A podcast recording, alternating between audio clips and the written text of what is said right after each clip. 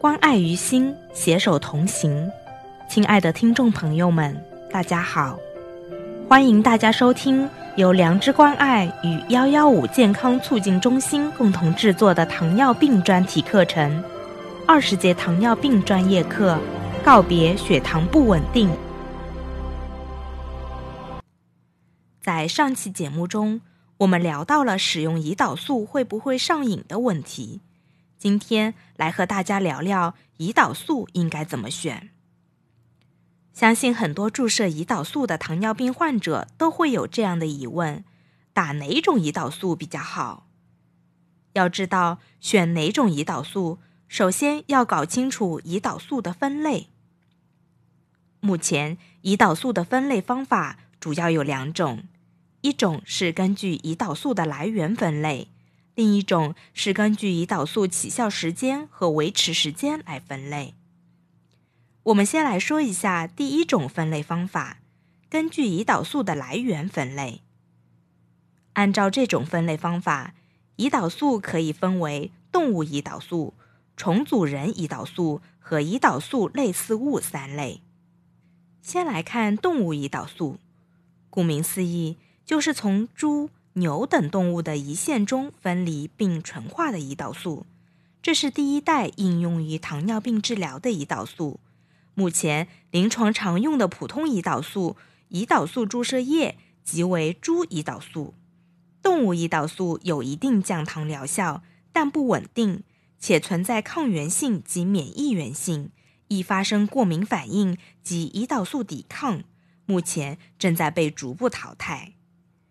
第二类是重组人胰岛素，它并非从人体直接提取，而是利用基因工程合成的，降糖疗效及安全性均优于动物胰岛素，是目前常用的皮下注射胰岛素。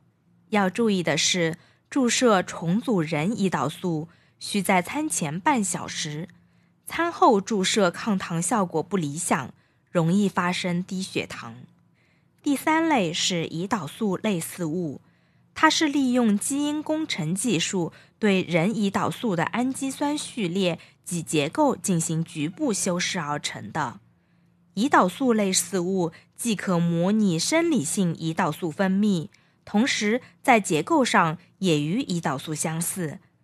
注射时应紧邻餐前注射，使用更灵活、方便、安全。可减少低血糖发生的风险，临床应用更广泛。第二种分类方法是根据胰岛素的起效时间和维持时间来分类。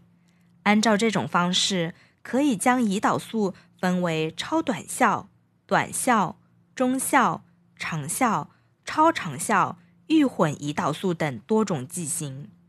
下面我们来逐一介绍一下。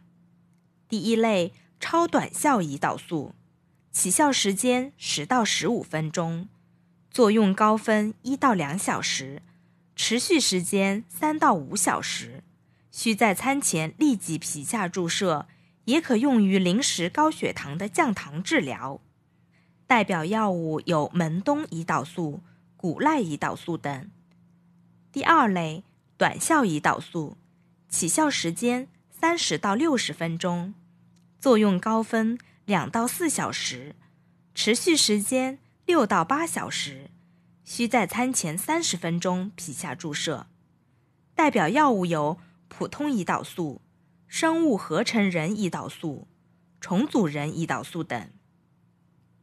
第三类中效胰岛素，起效时间两到四小时，作用高分四到十小时，持续时间。十到十六小时，可单独使用，或作为基础胰岛素与超短效或短效胰岛素混合餐前使用。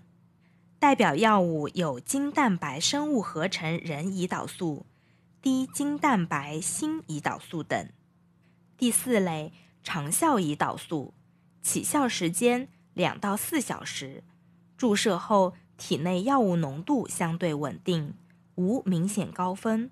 持续时间二十四到三十六小时，作为基础胰岛素使用，每日注射一到两次。